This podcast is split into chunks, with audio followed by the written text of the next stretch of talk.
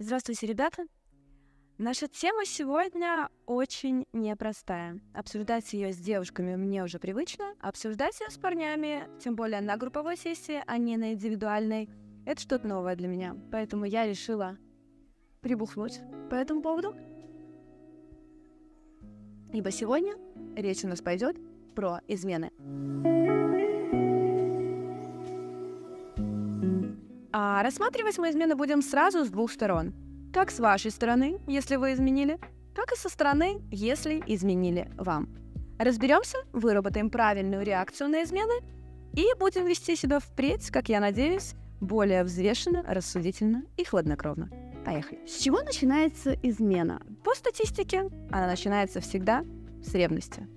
Либо с ревности вашей, либо с ревности партнера. Ведь изначально, когда мы только начинаем встречаться, и когда между нами все хорошо, тепло, легко и ясно, ну никому в голову не приходит, что в вашей жизни может быть какой-то еще человек, когда вы влюблены. И, конечно же, мысль о том, что у вашего человека, объекта ваших воздыханий, может быть кто-то еще кроме вас, это больно, обидно, неприятно, и это может вызывать вполне неоднозначную реакцию, особенно у людей, темпераментных или очень молодых. Что с этим делать? Ревность на английском переводится как jealous, а наша — зависть. Я вообще поражаюсь английскому языку, насколько он четкий, точный, и насколько он иногда дает те скрытые смыслы, которые я порой не вижу в русском. Ну, например, когда я ревную, я понимаю, что я чувствую, что нечто, что должно бы по праву принадлежать мне, кто-то забирает. То есть, например, мужчина вместо того, чтобы уделить внимание мне, пошел уделять внимание другой девушке. То есть меня как бы бросили в пользу кого-то, хотя это может происходить просто в моей голове. Это первый вариант развития событий. Второй момент развития событий, что я начинаю докручивать. То есть я начинаю рисовать какие-то воображаемые сценарии, которых вообще может и не быть в реальной жизни. Например, мой мужчина просто разговаривает с какой-то девушкой, а я уже там начинаю думать, что они там флиртуют, что он там представляет ее в постели, что они там о чем-то договариваются. То есть мое воображение из-за того, что человек в моей голове занимает какую-то исключительную позицию или обладает какой-то завышенной ценностью и значимостью, оно начинает бояться потерять человека. Здесь можно поступать в нескольких ситуациях, такая вилочка у нас есть. Либо мы можем себе давить это чувство, ну, потому что мы гордые, и как-то так, вот я приревную к какой-то там девочке. Это значит, что я поставлю ее как равную себе, покажу мужчине свою неуверенность, еще и, скорее всего, испорчу отношения, там это придет к скандалу, и вряд ли это сделает нас ближе. Ну, это я сейчас так думаю. Ой. Когда мне было 18, я думала примерно так. Так, я еще сумью, потом закопаю, потом его. А, ну, в общем, как-то спровоцировать скандал было единственным каким-то правильным решением. Других я вообще не видела. А сказать, что от этого отношения становились ближе, нет. Но когда я говорила парню, что ой, ты на нее вот так посмотрел, или вот она тебе написала, я лишний раз закручивала в его голове а, какое-то такое чувство, ну, во-первых, собственничество, да, то есть она меня ревнует, а, любит, ценит, значит, многие ребятки любят на этом играть, да и девчатки тоже. А следующий момент, что он еще раз, благодаря моим словам, пристально обращал внимание вот на ту девушку. М-м, то есть, если вы ревнуете своего партнера, вы еще раз своими словами заставляете человека на него посмотреть. Зафиксировали эту мысль? Поехали дальше. Здесь у нас могут развиться некие недобросовестные сценарии, такие как, например, «А, мне не хватает внимания или мне не хватает эмоций, и я спровоцирую своего мужчину на ревность для того, чтобы убедиться еще раз, что а, я ему дорога. То есть вместо а, позитивного, здорового сценария, когда я подойду к парню и скажу, слышь ты черт, обними меня быстро. Ладно, без черта, то есть просто подойду и скажу, что, малыш, мне не хватает внимания, давай-ка пообнимай меня, давай меня куда-нибудь выведи и расскажи мне, какая я красивая, классная, удивительная, невероятная, как я много для себя значу. А, ну нет, нам же, нам же мешает наша гордость сказать такие слова, да? Нам проще хм, истерикой, давай бегай за мной. Сюда же идут наши проверки, придирки, потому что если к тебе раз придрались, ты оправдываешься. Второй раз придрались, ты как-то пытаешься, ну, уйти от этой ситуации. Третий раз придрались, да ты воспримешь это как бунт и как необходимость к действию. Ну, например, если парень постоянно меня ревнует, блин, в какой-то момент я дам ему повод. Не потому, что я хотела дать ему повод, а потому что, ну, если мне 10 раз сказать, что мне кто-то нравится, ну, я реально задумаюсь, а вдруг он мне действительно нравится. Вот так работает НЛП. Поэтому со своей ревностью я все-таки в который раз говорю, что самая главная проверка человека — это возможность вести себя так, как он считает нужным и правильным. Если же человек облажался, а вы при этом давали ему полную свободу действий, в первую очередь нужно винить себя за то, что вы сделали ставку не на того человека, но иначе его проверить невозможно. Поэтому а, чем раньше вы в человеке разочаруетесь, тем раньше вы найдете другого, с одной стороны. С другой стороны, а если нет? А если вы будете от всего своего человека ограждать, то чем дальше времени вы будете вместе, тем больше вы будете к нему привязываться. И когда ваш человек вдруг по какой-то причине получит свободу, а вы не можете быть с человеком круглосуточно, и вы не можете следить за всеми его соцсетями, еще какими-то вещами, определенно и точно я вам могу сказать, что вне зависимости от того, кто ревнует в паре, второй человек, которого ревнуют, рано или поздно будет просто спровоцирован на измену. Потому что если человека постоянно тыкать, что ты, ты, ты, ты, ты, в какой-то момент он это просто оправдает. Поэтому, ну, не унижайтесь сами, с одной стороны. С другой стороны, посмотрите на это дальновиднее. Вам же в идеале нужно как можно быстрее понять, а не говно ли человек рядом с вами. В идеале это понять раньше, чем вы уже перешли ту степень привязанности, когда уже что бы ни случилось, вы не сможете уйти. Знаете, периодически бывают такие ситуации, когда ты приходишь в людное место, а все мы живем, да, в социуме, все, все общаются со всеми полами. Ты можешь, конечно, закрыть человека дома, ты можешь запретить ему с кем-то общаться в соцсетях, ты можешь заниматься какими-то унизительными проверками, что является, между прочим, нарушением личных границ. И человек, уважающий себя, не даст так себя вести с собой.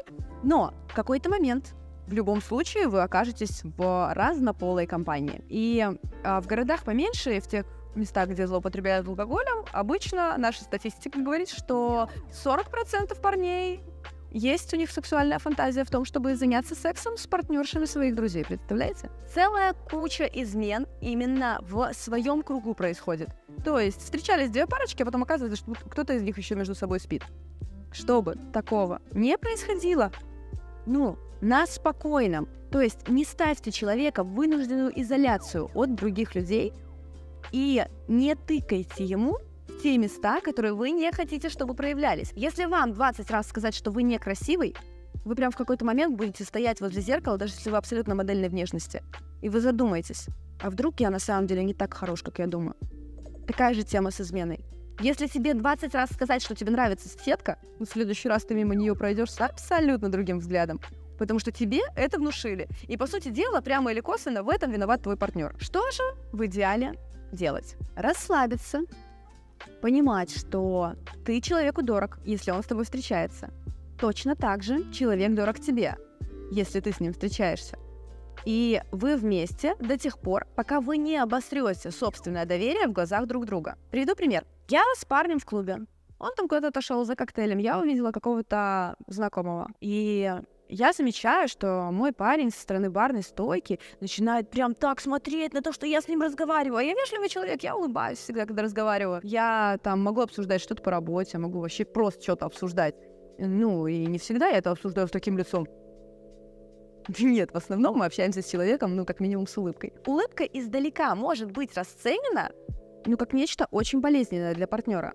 Ну, тут как бы важно понимать, что ревность человека для вас это красный флаг, и в идеале нужно все-таки стремиться избегать тех ситуаций, в которых партнеру будет больно.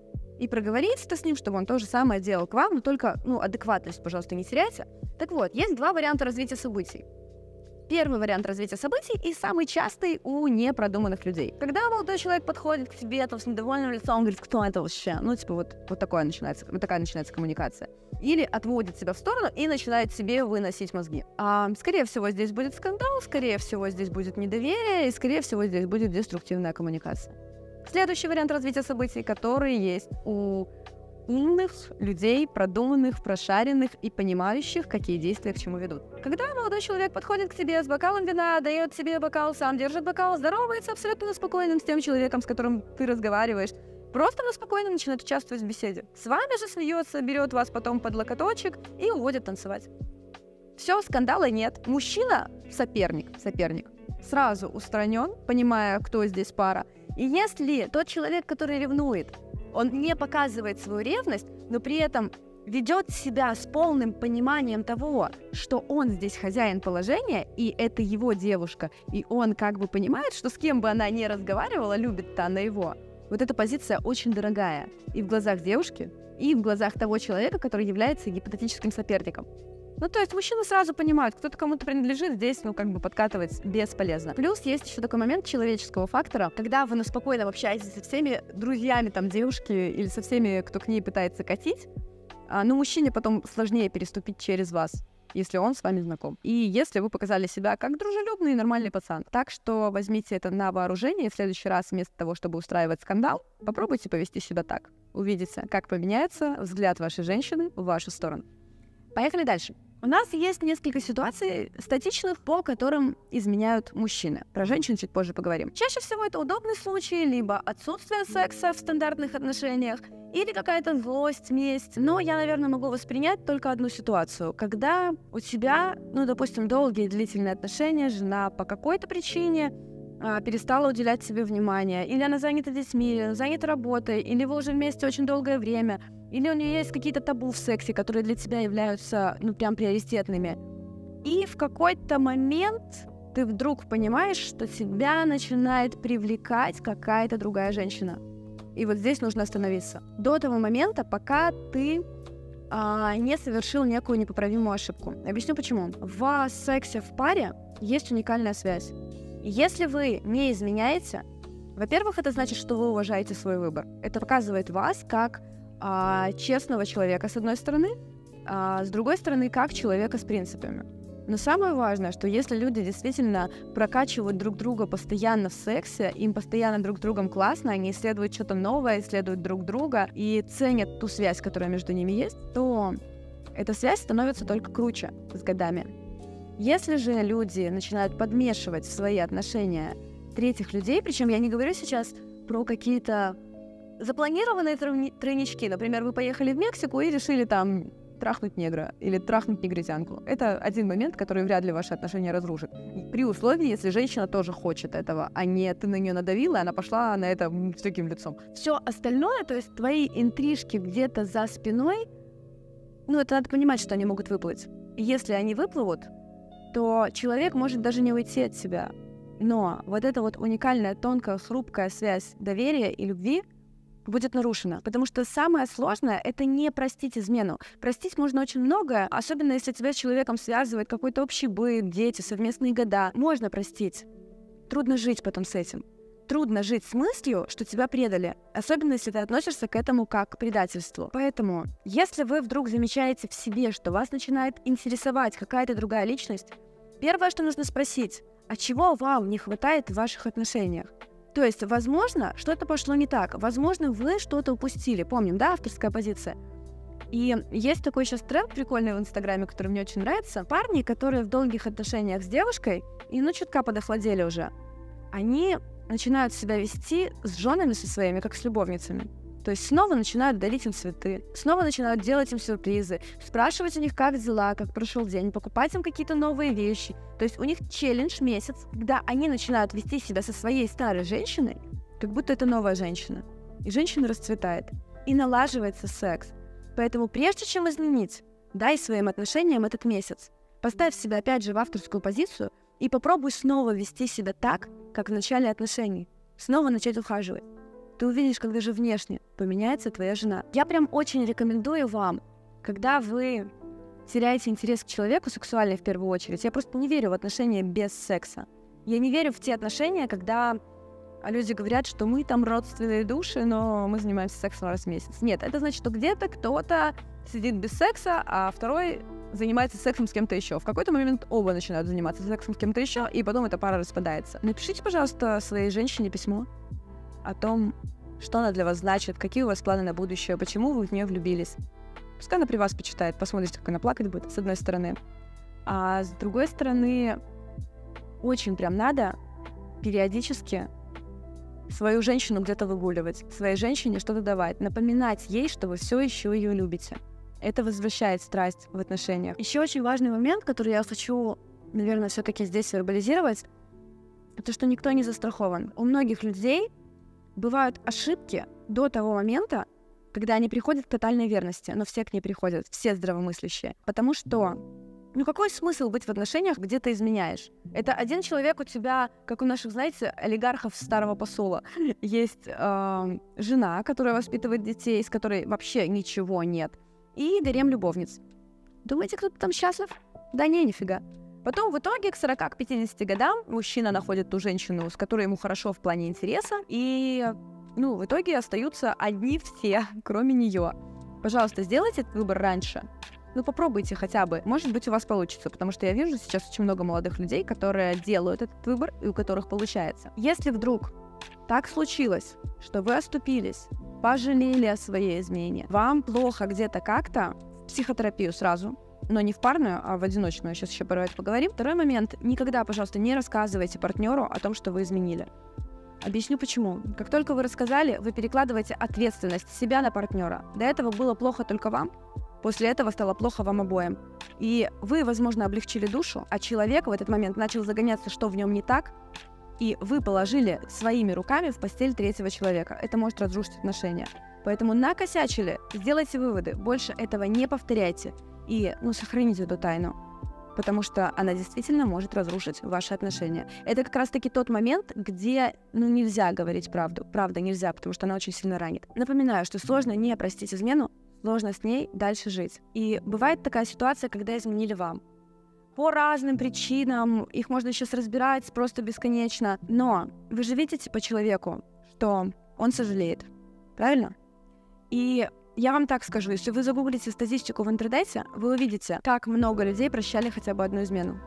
Очень многие люди так живут, и они об этом не рассказывают, потому что драма каждой семьи, но не всегда это драма. Иногда с помощью этого сможно стать сильнее. Но вопрос, типа, через сколько ты успокоишься, через сколько ты дашь себе ответ, что тебе есть что терять, ты готов это пройти, и что ты скажешь своей женщине. Одну измену можно простить.